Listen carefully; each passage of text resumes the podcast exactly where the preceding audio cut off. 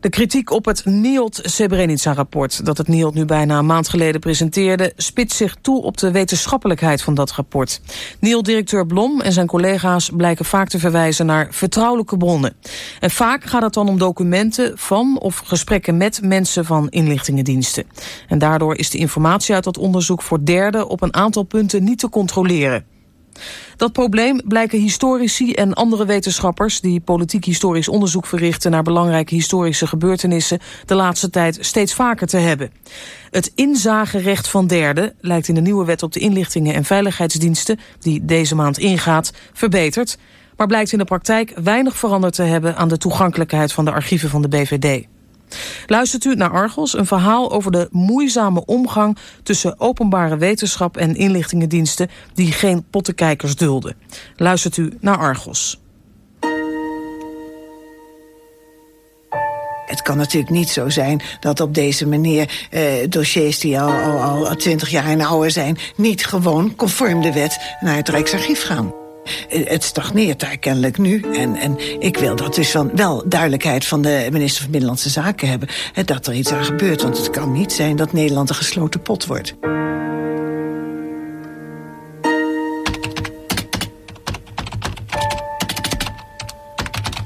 We herhalen onszelf, de BVD geeft geen toegang.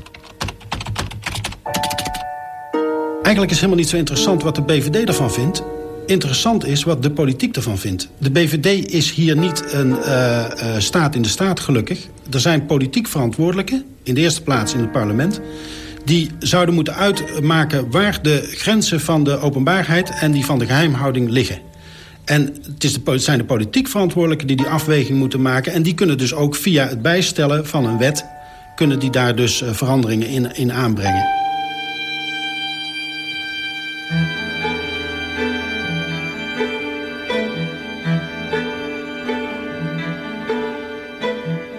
Steeds meer historici en andere wetenschappers die onderzoek verrichten naar belangrijke gebeurtenissen uit de vorige eeuw, doen tevergeefs een beroep op de archieven van de Binnenlandse Veiligheidsdienst. In de nieuwe wet op de inlichtingen en veiligheidsdiensten, die eind deze maand van kracht wordt, lijkt het inzagerecht van derden op het eerste gezicht verbeterd. Maar in de praktijk krijgen wetenschappers en journalisten nog maar mondjesmaat toegang tot BVD-informatie uit het verre en recente verleden. De nieuwe wet is een verslechtering voor historisch onderzoek. Dat stellen historici van naam en faam in dit programma. En onder hen professor Blom, directeur van het NIOD... het Nederlands Instituut voor Oorlogsdocumentatie. Mijn impressie is dat we een betere wet hadden verdiend op, op dit gebied.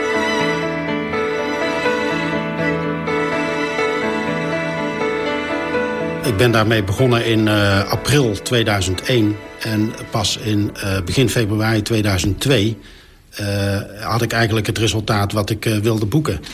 Dus dat heeft heel wat maanden geduurd. Maar bovendien ook, was ook nog wel een hele inspanning... omdat je ook nog allerlei ingewikkelde procedures daarvoor moet gaan volgen.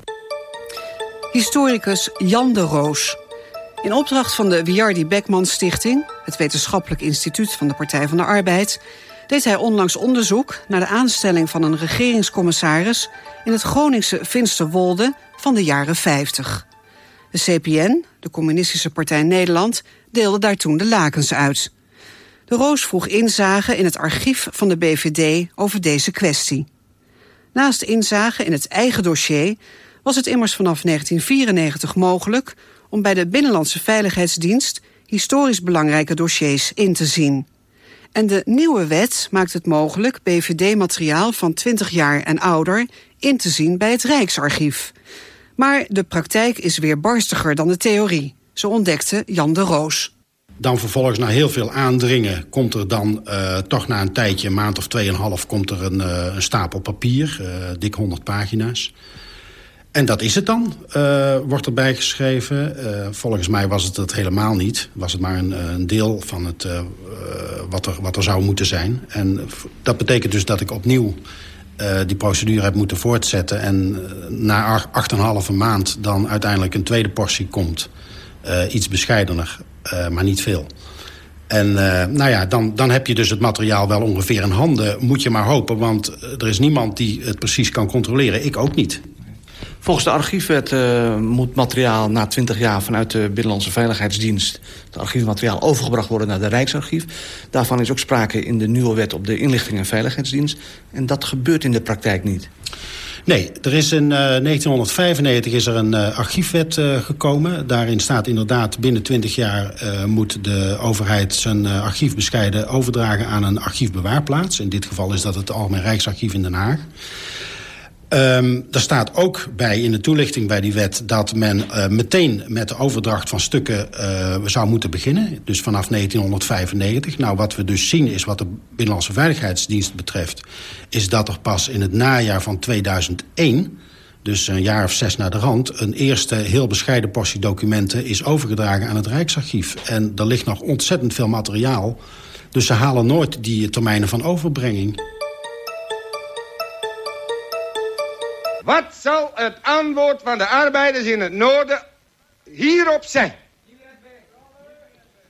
Dat kan niet anders betekenen als dat wij onder leiding van de actiecomité's in welke vorm dan ook onze acties net zo lang zullen doorzetten totdat niet alleen een verschil met het westen weg is, maar wij willen die 400 ballen bovendien in ons hand hebben. Dat is zo duidelijk als glas. Een fragment van Free Meis, stakingsleider en tot 1982 partijbestuurder van de Communistische Partij van Nederland, de CPN. De historicus Gerrit Voerman, directeur van het documentatiecentrum Nederlandse Politieke Partijen in Groningen, doet onderzoek naar deze Groningse CPN-voorman. Ook Voerman heeft slechte ervaringen met archieven van de Binnenlandse Veiligheidsdienst. De archieven van de BVD die zijn eh, momenteel uh, eigenlijk uh, dicht voor onderzoekers. Ik kon uh, in 1995 nog het uh, dossier van Vreemijs inzien. En dat was een behoorlijk dossier. Uh, iets van, ik dacht wel 12 à 14 ordners, als ik me goed herinner. Die dag kwam ik niet verder dan de eerste 6 of 7 ordners. en ik ben zo dom geweest om niet meteen de volgende dag verder te gaan. Want een paar weken later kwam er een uitspraak van de Raad van State... dat dit soort dossiers niet meer aan derden mochten worden ingegeven. En toen kon ik dus niet meer het tweede deel van het dossier van Vreemijs inzien. Er wordt wel eens gezegd uh, dat in uh, de archieven van de voormalige Sovjet-Unie... dat die tamelijk ontoegankelijk zijn voor onderzoekers. En dat is ook zo. Als je persoonsdossiers wilt inzien in Moskou... dan heb je heel wat officiële stukken nodig van, van nabestaanden. En met die stukken krijg je nog maar uh, een klein deel te zien van, de, van wat ze daar hebben. Maar in Nederland is het niet veel beter of eigenlijk sterker. Het is eigenlijk slechter, want uh, hier in Nederland kun je geen, geen velletje papier meer inzien. Wat is daarvan de reden? Ja, dat is moeilijk te zeggen. Ik denk dat een veiligheidsdienst er behoefte aan heeft... om zo min mogelijk naar buiten te laten komen. Dat hebben we ook gezien rond de hele discussie van de... met betrekking tot de vernietiging van de archieven van de BVD... De BVD wou het liefst uh, alles kwijt, of, of, vrijwel alles kwijt. Uh, dat er maar een paar procent zou worden bewaard. Maar daar komt al in tot uitdrukking dat, dat zo'n zo'n geheime dienst... het liefst al het oude materiaal door de papierversnipperaar haalt. Want als dat verdwenen is, dan kunnen ze ook nooit meer worden beticht van, van, van ja, zaken. In hoeverre schaadt dat u? Nou, het is natuurlijk heel vervelend uh, dat je weet dat er materiaal ligt... Uh, uh, wat historisch van belang kan zijn voor bepaalde onderwerpen. Of het nou voor Vreemijs is of voor de, de, bestudering van de geschiedenis van de CPN. De BVD heeft veel materiaal in huis wat voor historici van, van groot belang is. Extreem linkse organisaties en personen, maar ook extreem rechts. daar zal de BVD informatie over hebben. En voor een historicus is het natuurlijk prettig om dat materiaal uh, te kunnen bekijken... en uiteraard ook te, uh, te kunnen beoordelen. Je moet natuurlijk voorzichtig zijn met materiaal wat uh, bij die veiligheidsdienst vandaan komt. Dat kan om allerlei redenen kan dat, vervormd zijn. Maar het is aan de historicus om te beoordelen of hij dat nodig heeft, kan gebruiken... Of het, om het op zijn waarde te schatten. Uh, en die kans wordt hem uh, ontnomen. En als je dan vergelijkt uh, de Nederlandse openbaarheidsregelingen... met die in de, in de anglo-saxische wereld, in de Verenigde Staten of in, in Groot-Brittannië... dan zijn die toch veel ruimhartiger dan in Nederland. In Nederland wordt er toch echt bijzonder krampachtig over gedaan. Een veiligheidsdienst heeft er geen enkel belang bij... dat haar werkwijze openbaar gemaakt wordt. Want dan kunnen ze ook nooit meer beticht worden van onheuse zaken... zegt onderzoeker Voerman. Ook historicus Jan de Roos ergert zich aan de krampachtigheid van de BVD. Ik denk dat wij een, uh, een slechte cultuur uh, op dit punt uh, op nahouden. Ook wel vergeleken met sommige andere landen. het is eigenlijk onbegrijpelijk dat overheden, in ieder geval deze, deze overheid... meent dat ze stukken zo lang onder zich moeten houden. Ze zouden het gewoon moeten afgeven. Uh, wij willen tenslotte ook als uh, staatsburgers dat wij uh, onze overheid kunnen controleren. Niet alleen voor het actuele beleid, maar ook voor wat geweest is. En daar schort het heel erg aan als je natuurlijk op die stukken blijft zitten. Maar misschien is de waas van, ja, dit is een, ooit een staatsgeheim misschien wel geweest. In ieder geval iets wat mensen niet mochten weten. Is daar wel debet aan dat dat materiaal veel te lang blijft liggen. Maar het is, het, voor een deel is het gewoon allemaal eigenlijk door de tijd achterhaald. En uh, heeft het helemaal geen, geen, geen betekenis meer voor, voor het heden. Dus eigenlijk is er geen goede reden te verzinnen... waarom dat men dat materiaal zo lang onder zich zou houden. Want u deed onderzoek naar Finsterwolde in de jaren 50... toen die regeringscommissaris daar werd aangesteld... als een soort bevoegd gezag te midden van het communisme daar. Um, dat is bijna 50 jaar geleden. U kreeg uiteindelijk wat materiaal aangeleverd... maar dat was ook nog ontzettend gekuist. Kunt u wat voorbeelden noemen? Ja, die kan ik zeker noemen. Uh, je zou eigenlijk de documenten moeten zien. Dan uh, valt je op dat er uh, heel veel witte plekken in zitten. Er zijn gewoon uh, van documenten hele passages, alinea's en nog meer dan dat... zijn er gewoon helemaal weggelakt met een of andere stift. En er zijn ook heel veel namen uit verwijderd. Uh, soms verbaas je je erover. Niet als er bijvoorbeeld een naam uh, wordt weggehaald van een, uh, een, een BVD'er of een politieinspecteur die een rapport heeft opgesteld. Daar kan ik me nog wel wat bij voorstellen. Maar het wordt wel heel vreemd natuurlijk als je ziet dat ook de naam van bijvoorbeeld minister-president Drees in die tijd is weggelakt door de Binnenlandse Veiligheidsdienst. En dan zult u natuurlijk zeggen, hoe weet je dan dat daar Drees moest staan? Nou, dat kan je uit de brief opmaken, niet alleen. Maar ook door het gekuiste document, zoals de BVD dat heeft over, overlegd... te leggen naast het originele... wat ik gewoon vrijelijk kan raadplegen in het gemeentearchief... van de gemeente Rijderland in dit geval, in uh, Groningen. Daar staat, dat zijn openbare raadsnotulen. Daar zijn de communisten hebben daar een heel fel uh, gevecht gevoerd... Um, en die zijn daar natuurlijk op de, op de politieke tour gegaan, heel begrijpelijk allemaal... en hebben daar uh, een aantal onaangename dingen gezegd over het regeringsbeleid. Nou, dat mag, dacht ik, in een democratie. En ze hebben daarbij ook de naam van minister-president Drees laten vallen. Nou, wat je dus ziet, in de gemeenteraadsnotulen wordt dat... en zo hoort het ook keurig netjes genotuleerd. Kan je dat dus ook nu, 50 jaar naar de rand, nog allemaal nalezen. En als de BVD, de BVD heeft dat stuk ook in zijn dossier... dat werd allemaal opgestuurd van Groningen via via naar het ministerie van Binnenlandse Zaken naar de BVD. En uh, daar zie je dus datzelfde document, is er ook. Nou, dat wordt mij dus dan nu 50 jaar naar de rand uh, wordt het mij overhandigd. En dan is dus de naam van meneer Drees weggelakt. Niet alleen van hem hoor. Uh, van de BVD mogen wij ook bijvoorbeeld niet weten... dat in die tijd Walter Ulbricht de partijleider in Oost-Duitsland was. Nou, dat zijn natuurlijk gewoon algemeen bekende feiten. En het is een beetje ridicuul om die uh, 50 jaar na datum eigenlijk te willen uitwissen. En dat brengt mij er eigenlijk toe dat ik, uh, wat ik zo fout vind aan deze hele zaak... is dat de Binnenlandse Veiligheidsdienst op die manier meent... ook een stukje geschiedenis te moeten schrijven. Dat is, vind ik, een rol die haar helemaal niet toekomt. Daar moeten ze afblijven. Dit zijn dingen die niets te maken hebben met privacy of met bronbescherming. En toch hebben ze er uh, op een vervelende manier uh, aan zitten knoeien. Irritant.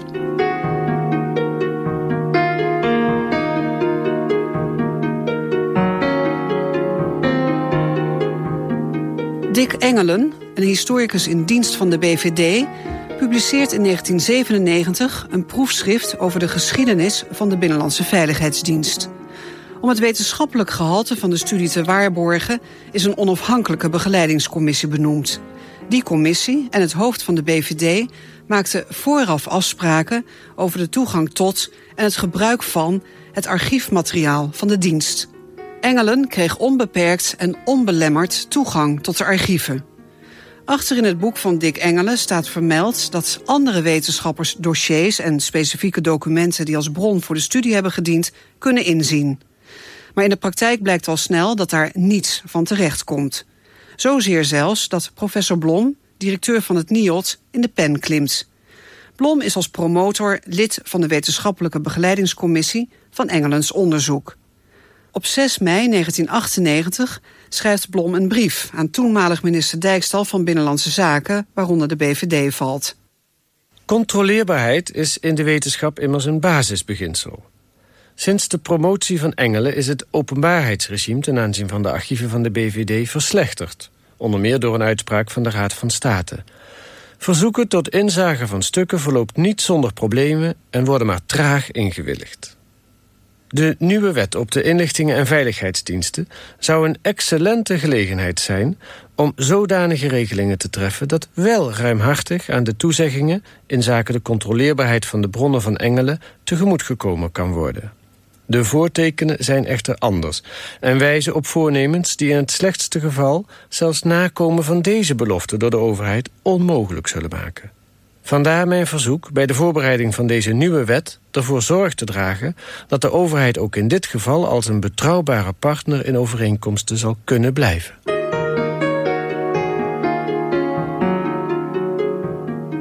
Op 28 mei 1998 schrijft minister Dijkstal aan Blom terug...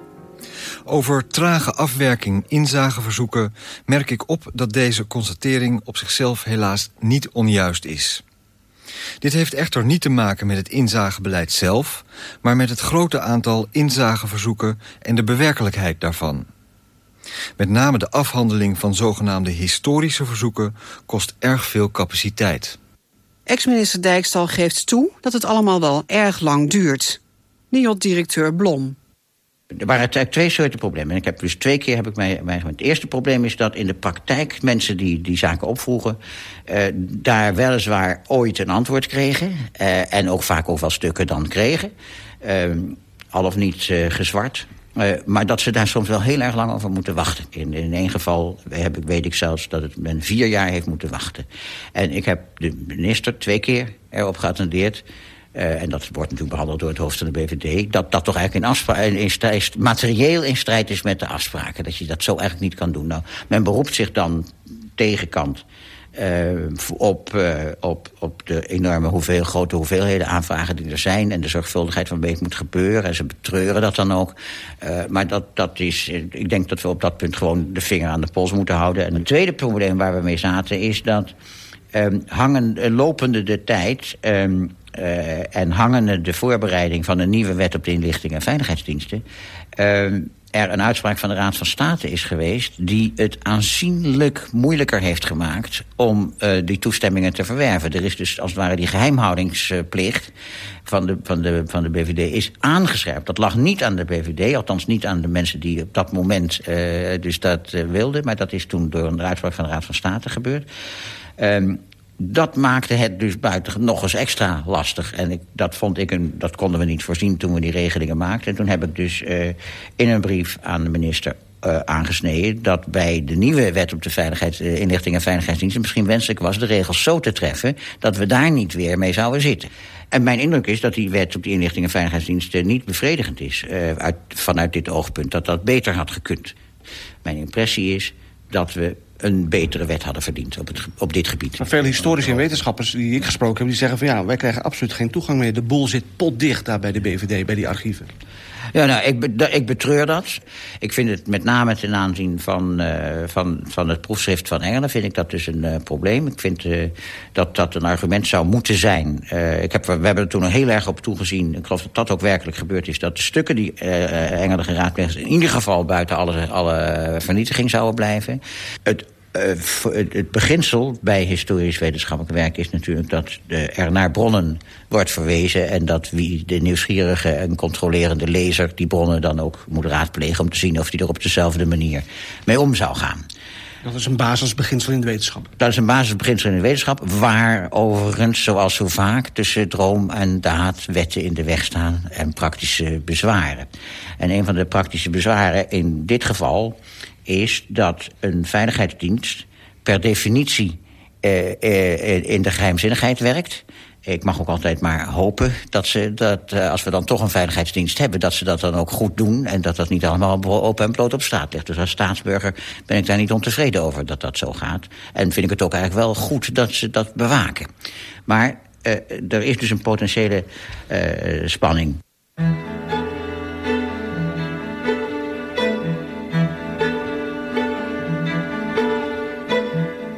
Die potentiële spanning, waar professor Blom hierop doelt... ondervindt ook historicus Gerrit Voerman. Achter in het proefschrift van BVD-geschiedschrijver Engelen staat vermeld dat andere wetenschappers dossiers en specifieke documenten die als bron voor de studie hebben gediend, kunnen inzien. Historicus Voerman wil dat graag. Ik heb in, uh, ik dacht in, uh, ik zal eens even mijn, uh, mijn eigen BVD-dossiertje neuzen. Ik heb in, dacht in 1997 een verzoek ingediend om inzage te krijgen in documenten die Engelen heeft gebruikt voor zijn uh, proefschrift. En uh, in dat proefschrift staat achterin dat je, wanneer je een beroep doet op de wet openbaarheid bestuur, dat je die documenten kan, kan inzien. Nou, ik heb een stuk of 15 van die documenten aangevraagd op 2 september 1997. En ik kreeg heel snel, uh, eh, 18 september, dus een, een, twee weken later... een briefje van de BVD... waarin de ontvangst van mijn brief wordt bevestigd... en waarin verder staat... uw verzoek zal zo spoedig mogelijk in behandeling worden genomen.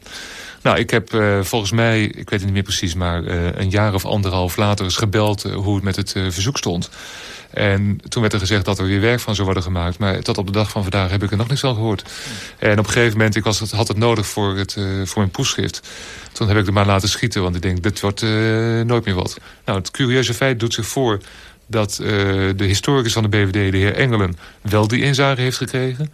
En dat historici die dat ook willen, bijvoorbeeld om, om, om, om uh, de weergave van Engelen uh, te corrigeren. Of te, te, controleren. Zonder dan mee te zeggen dat, dat Engelen het niet goed heeft gedaan. Maar wetenschap is toch iets van... Een, het, het, ook het controleren van elkaars werk. En dat is in dit geval dus niet mogelijk. Dus wanneer je een geschiedenis van Nederland in de jaren 50 wil beschrijven... dan word je zeg maar de, de, de weg naar de belangrijkste bron daarvan... die is gebarricadeerd. En dat is toch een rare zaak. De Tweede Kamer ging in juli vorig jaar in meerderheid akkoord met de nieuwe wet op de inlichtingen en veiligheidsdiensten. De wet die eind deze maand van kracht wordt. Het Tweede Kamerlid voor D66, Olga Scheltema, bemoeide zich intensief met de wet. We hebben inderdaad die, die wet uh, vorig jaar vastgesteld. Het is een ingewikkelde wet waarin allerlei uh, aspecten aan bod komen. Natuurlijk ook de privacy en, en allerlei andere zaken die moeilijk geregeld werden. De BVD is natuurlijk een, een binnenlandse veiligheidsdienst. Dus uh, daar, daar zitten wat bijzondere regelingen omheen. En dat was lastig wat betreft dat in, dit inzagerecht van met name historici... waar u het over hebt, en of uh, ja, journalisten... Dat, dat is naar mijn gevoel wel beter geregeld omdat we eh, nu tegenwoordig spreken van een overbrenging van de archieven van de BVD al na twintig jaar. Dus dat is vaak nog als mensen nog in leven zijn. En eh, als die archieven overgebracht worden naar het Algemene Rijksarchief, dan is daar een, soort openbaarheidsregime wat, wat toch wat soepeler is dan het regime van de, van de inlichting en veiligheidsdiensten zelf. Dus op dat moment uh, wordt de toegankelijkheid van die archieven groter voor historici ook en van uh, voor journalisten ook. En, en dat vond ik een belangrijk punt. Het was vroeger 30 jaar, nu 20 jaar. Uh, maar ik, ik begrijp nu dat, dat journalisten en, en ook historici toch kennelijk tegen de muur oplopen. En ik heb me eens wat geïnformeerd. En, en uh, het blijkt, eerlijk gezegd, dat, dat de overbrenging stagneert ik denk dat we daar toch eens even achterheen moeten gaan. Want, want het kan natuurlijk niet zo zijn dat Nederland een gesloten pot is voor uh, historici. Je moet natuurlijk historisch onderzoek kunnen doen. Dat vind ik belangrijk. En dat is ook voor, voor alle burgers belangrijk, dat, dat we ook daarvan kennis kunnen nemen. U zegt van die overbrenging vanuit de archieven van Binnenlandse Zaken... van de BVD naar het Rijksarchief, dat stagneert. U weet niet de reden. U zegt van, het is een beetje gissen, maar u heeft u wel laten informeren. Wat zeggen ze dan? Nou, ik, ik heb me laten informeren en men zegt eigenlijk dat dat het komt omdat de archieven nog niet helemaal opgeschoond zijn, zodanig dat ze, of, of uh, overzichtelijk genoeg, om, om ze over te dragen aan het Algemeen Rijksarchief. Het Rijksarchief heeft natuurlijk ook zijn eigen systematiek en dat soort zaken. Maar ook, ook al jarenlang is men bij de Binnenlandse Veiligheidsdienst, waar men eh, nou ja, van alles los en vastzittend uh, heeft bewaard, kennelijk, is men bezig met een soort, soort opschoning van dat archief. En daar is veel gedoe over. Daar hebben we eerst zijn de vernietigingslijsten opgesteld. Er is nog eens een commissie van, van drie opgezet om te kijken of nou uh, die, die vernietiging wel goed geregeld was. En op een gegeven moment is er eigenlijk een soort uh, ja, stilte ingetreden. Ik heb daar eigenlijk niets meer over gehoord, dat moet ik u toegeven. En, en dat is toch een van, van de zaken waarvan je zegt van... ja, maar waar, waarop hangt dat nu toch? Waar, waarom uh, gaat dat nou niet door? Kan die opschoning eens niet een feit worden? Zodat men ook inderdaad naar dat Rijksarchief kan gaan... en daar weer betere inzage heeft. Maar het kan natuurlijk niet zo zijn dat op deze manier... Dossiers die al, al, al 20 jaar en zijn... niet gewoon conform de wet naar het Rijksarchief gaan. Ook historicus Jan de Roos vindt die overbrenging naar het Rijksarchief hoogst noodzakelijk. Nu is het zo dus dat ik als individuele burger moet een, uh, een moeizame procedure tegen de BVD, uh, gaan, tegen de overheid gaan voeren. En dan maar afwachten wat er gebeurt. Uh, als die stukken op het Algemeen Rijksarchief liggen, dan kan ik ze daar gewoon inzien. En um, als ik nu bij de BVD kom, dan wordt er gezegd van... ja, maar u, u, u bent maar een van die vele verzoekers... en we hebben er helemaal geen tijd voor... want er zijn honderden van die mensen die dat willen. En dus we kunnen dat niet snel oplossen. Kijk, het grappige is dat je dus ziet dat de BVD hier zijn eigen probleem in het leven heeft geroepen. Door de stukken niet over te dragen, krijgen zij inderdaad al die verzoeken op hun bordje. Wat ze zouden moeten doen is, en dan lossen ze meteen hun eigen uh, interne probleem op... die stukken snel overdragen, dan zijn ze in de beste handen die er zijn... bij het Rijksarchief in dit geval. En kunnen onderzoekers daar hun gang gaan. En zijn die onderzoekers ook niet meer afhankelijk... van wat er allemaal bij de BVD uh, aan de hand is. Dus uh, je eigen probleem creëren lijkt mij niet zo'n goede zaak. Het is beter om het op te lossen.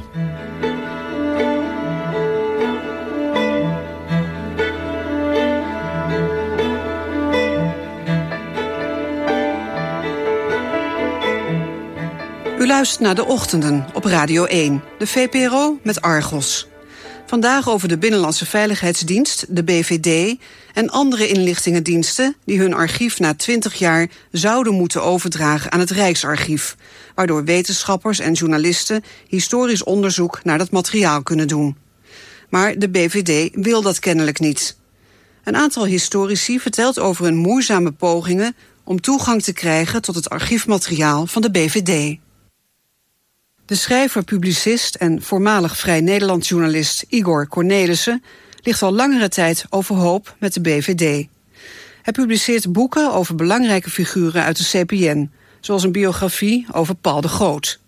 Momenteel legt hij de laatste hand aan een boek over Joop Zwart, een omstreden figuur uit de linkse beweging van de vorige eeuw. Zwart sympathiseerde met het anarchisme, maar speelde een duistere rol in de Tweede Wereldoorlog. Igor Cornelissen. In eerste instantie kreeg ik helemaal geen uh, materiaal van de BVD. En uh, als ik het boek afsluit, zal ik ook helaas moeten opmerken... dat ik wel toegang kreeg tot het ministerie, archief van het ministerie Buitenlandse Zaken... Justitie. Ik heb veel materiaal gevonden bij het Rode Kruis... Maar dat helaas het archief van de Binnenlandse Veiligheidsdienst... dossier Joop Zwart niet uh, verkrijgbaar was voor mij. Ik heb alleen een paar stukjes gezien die betrekking hebben op een affaire uit 1959-60... waar Joop Zwart mee te maken had. Een valse muntersaffaire. En uh, daarover heeft geschreven Dick Engeland... in zijn boek over de Binnenlandse Veiligheidsdienst. En die passages uh, die over Joop Zwart gaan... daar de betreffende voetnoten, gebaseerd op materiaal van de BVD... heb ik na anderhalf, twee jaar... Uh, mede dankzij een interventie van professor Blom... Heb ik van het NIOD? Ja, van het NIOD heb ik inzage gekregen van die... Maar dat was niet veel en ik heb er ook helemaal niks aan voor mijn boek. Dus... Hoe, hoe, ging dat dan? Uh, de heer Blom heeft een brief geschreven naar het ministerie van Middellandse Zaken... en heeft gezegd, meneer Cornelissen wil graag die geschriften opvragen... of heeft dat gedaan, krijgt geen antwoord erop. Wat voor in interventie was dat? Toen ik na anderhalf, bijna twee jaar nog niets gehoord had van de BVD... dat wil zeggen steeds briefjes van uh, dat ze veel aanvragen hebben... dat ik begrip moet hebben. Dan sta ik bol van het begrip, maar dit begon me ontzettend te vervelen. En Blom was de promotor of de, uh, lid van de begeleidingscommissie, geloof ik het zo goed zeg, van Engelen. Dus dan heb ik Blom benaderd na bijna twee jaar en gezegd, dit gaat zo niet, dit kan zo niet. En toen heeft Blom een brief geschreven aan de minister... Uh, dat dit leek niet op medewerking, maar dat dit leek op tegenwerking. En toen had ik tien dagen later had ik de documenten die ik graag wilde zien. Tenminste, U heeft die brief hier hè, van Blom? Ja. Uh, wat schrijft hij precies? Ik zal het even pakken. Uh, dat is een brief dat de heer Cornelissen op 9 maart 99 een aanvraag heeft gedaan... en dat hij thans, dat is eind 2000... dat het nog niet geleid heeft tot de overlegging van ook maar één document... en dan schrijft Blom aan de minister... ik meen dat dit een onaanvaardbare termijn is... die niet alleen mijn geloofwaardigheid als promotor achteraf in diskrediet brengt... maar ook twijfel zaait over de overheid als een volledig betrouwbare partner. Dat zou toch niet zo behoren te gaan, enzovoort. En uh, ja, hij schrijft dat er in feite... Het, dat het zo traag gaat bij de, bij, de, bij de Binnenlandse Veiligheidsdienst... dat in materiële zin er in feite sprake is van niet uitvoeren van de afspraak. Professor Blom van het NIOT schreef dus recentelijk opnieuw brieven aan de BVD over de slechte toegankelijkheid van het bronnenmateriaal. De dienst werkt meer tegen dan mee. BVD-historicus Dick Engelen is ondertussen met onderzoek voor een nieuw boek bezig. De BVD in de Koude Oorlog. BVD-hoofd Van Hulst heeft Blom gevraagd om voorzitter te worden van de wetenschappelijke commissie die deze nieuwe studie moet gaan begeleiden. Maar professor Blom heeft daarbij grote bedenkingen. Als we met dat nieuwe boek precies hetzelfde zouden krijgen... dan voel ik er niet zo vreselijk veel voor om daar mijn uh, legitimatie aan te geven. Blijft altijd ingewikkeld. Ik ken Engel als een goed en integer historicus zelf. En uh, ik, ik, weet dat het ook zijn wens is... Eh, dat daar de, de, de, nou zeggen, de mogelijkheden tot inzage en tot controle opgerekt worden... voor zover als mogelijk. Maar daar, daar wil ik dus graag nog over praten, ja. En uh, anders dan, dan moeten we dat maar eens een keer duidelijk laten merken. Op welke manier dan? Nou, door niet mee te werken. Dan weigert u medewerken?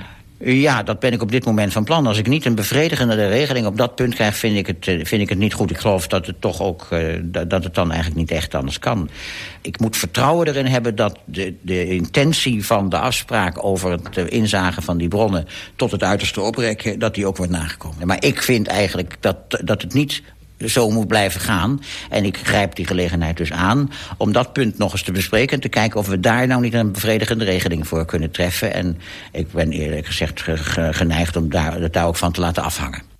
Als er dus niet heel snel verbetering komt in de toegankelijkheid van het bronnenmateriaal van de BVD, dan weigert professor Blom van het NIOT zitting te nemen in de wetenschappelijke begeleidingscommissie van het nieuwe onderzoek van Engelen. D66 Tweede Kamerlid Scheltema gaat demissionair minister De Vries van Binnenlandse Zaken om opheldering vragen over het niet vrijgeven van archiefstukken van de BVD voor historisch onderzoek. Ik ben dus inderdaad van plan om daar vragen over te stellen, omdat ik eh, vindt dat het eh, belang van historisch onderzoek echt groot is... en dat je dus voldoende toegang moet hebben. En ik wil weten waarop dat nu stagneert, die toegankelijkheid. We hebben een regime getroffen waar naar onze overtuiging... een, een redelijke toegang voor historici in zat om, om onderzoek te doen. En dat is met name die overbrenging van de, naar uh, het Algemeen Rijksarchief. En dat blijkt nu te stagneren. Nou, dan wil ik weten waarom dat stagneert. En, als dat, uh, en wanneer dat opgelost is. En als dat, die stagnatie nog een tijd zou gaan duren...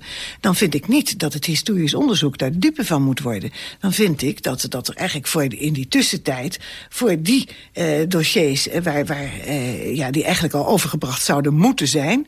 dat daar hetzelfde regime als het regime van het Rijksarchief voor zou moeten gelden. Dus uh, iets opener toegang. Ja. Maar, maar het stagneert daar kennelijk nu. En, en ik wil dat dus van wel duidelijkheid van de minister van Binnenlandse Zaken hebben... dat er iets aan gebeurt. Want het kan niet zijn dat Nederland een gesloten pot wordt.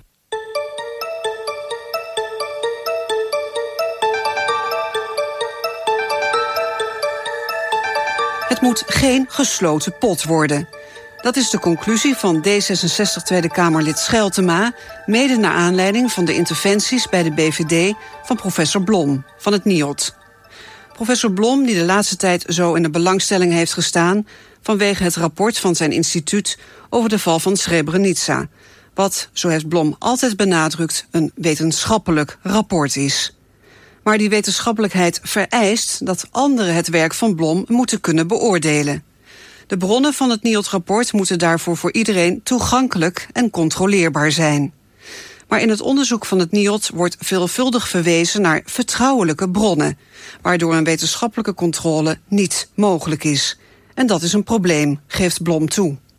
Kijk, dat is het probleem waar we hier natuurlijk weer op stuiten. Hè? Daar, daar stuit je altijd op als je je begeeft op het terrein uh, van de meest moderne geschiedenis. En hoe dichterbij, hoe moeilijker het wordt.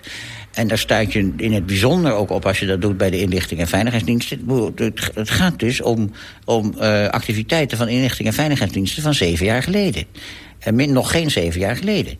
Uh, en dat, dat is betrekkelijk ongewoon om daar überhaupt iets over te geven. Dat vonden wij dus eerlijk gezegd heel bijzonder. Uh, en wij hebben dus gekozen om in dit geval het hebben van informatie... ook al is in, niet in alle opzichten de hoogst wenselijke vorm van toegankelijkheid bereikt...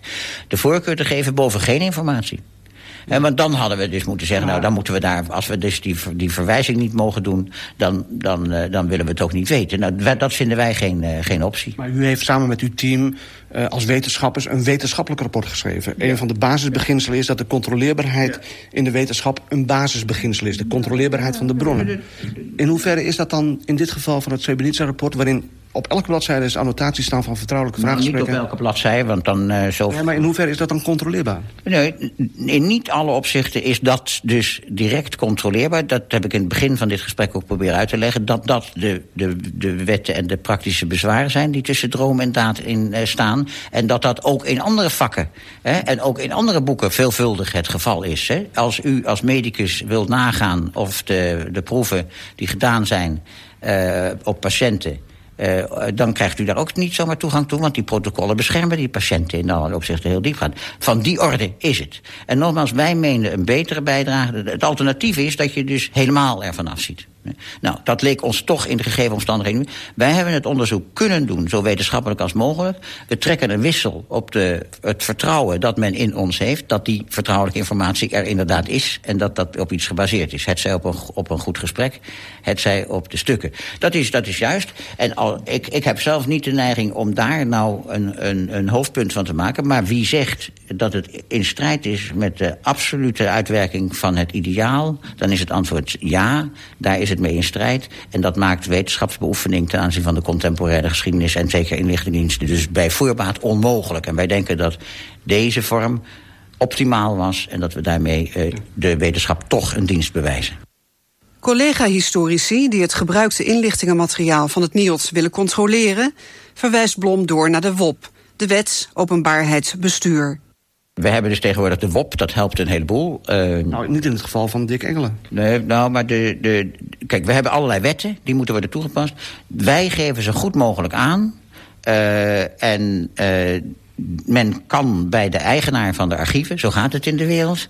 navragen uh, of men die stukken ook mag zien. En daar heeft u veel moeite voor moeten doen? Nou, dat kan altijd. Hè. En die, als men dat niet gewoon dan krijgt als men uh, denkt dat men er toch recht op heeft...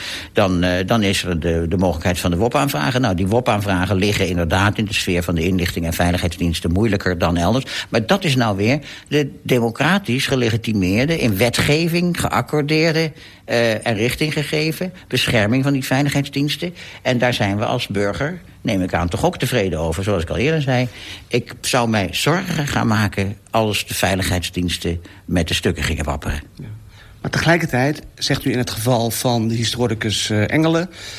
Uh, en de raadpleging van de bronnen daarop van die dissertatie... dat het, een, dat het niet zonder problemen en met een trage afwikkeling ja, ik, gepaard gaat. Ja. En nu kan ik me voorstellen dat u diezelfde bronnen moet raadplegen... voor het in, uh, onderzoek naar Srebrenica dezelfde BVD-archieven, dezelfde militaire inlichtingendienstarchieven. Nou, en dat u dan zegt van... Het ging hier voornamelijk over militaire inlichtingendiensten. En dan zijn daarvan nog de diverse branches Uh, dat, is, dat is niet hetzelfde als de Binnenlandse Veiligheid. Nee, maar goed, bij die militaire inlichtingendienst... dat u dan alle medewerking heeft gekregen? Wij hebben die medewerking gekregen, ja. Op basis van een WOP-verzoek? Nee, op basis van, uh, met, van het uitgangspunt dat wij bij het kabinet hadden bedongen... en de minister van Defensie, die in dit geval over de militaire inlichtingendiensten gaat... en trouwens ook de minister van Binnenlandse Zaken die over de BVD gaat... die, uh, die zit ook in dat kabinet. En daar hebben we die afspraak mee gemaakt. En daarbij geldt omgekeerd, en dat, dat ziet u dus terug... dat wij vervolgens ook uh, moeten zorgen dat een aantal wetten niet worden geschonden. Dus er zijn voornamelijk twee gronden op grond waarvan dus die uh, van Nederlandse stukken en informanten de, de vertrouwelijke informatie, uh, vertrouwelijke documentatie of vertrouwelijk vraaggesprek staat. En dat zijn die gevallen waar de, uh, volgens beider interpretatie duidelijk is dat de wet op de inlichtingendiensten ons dat verbiedt om het openbaar te maken. Of waar de bescherming van de perso persoonsbescherming van de persoonlijke levenssfeer dat verbiedt. nou, dat geldt, dat zijn wetten, daar horen wij ons aan te houden.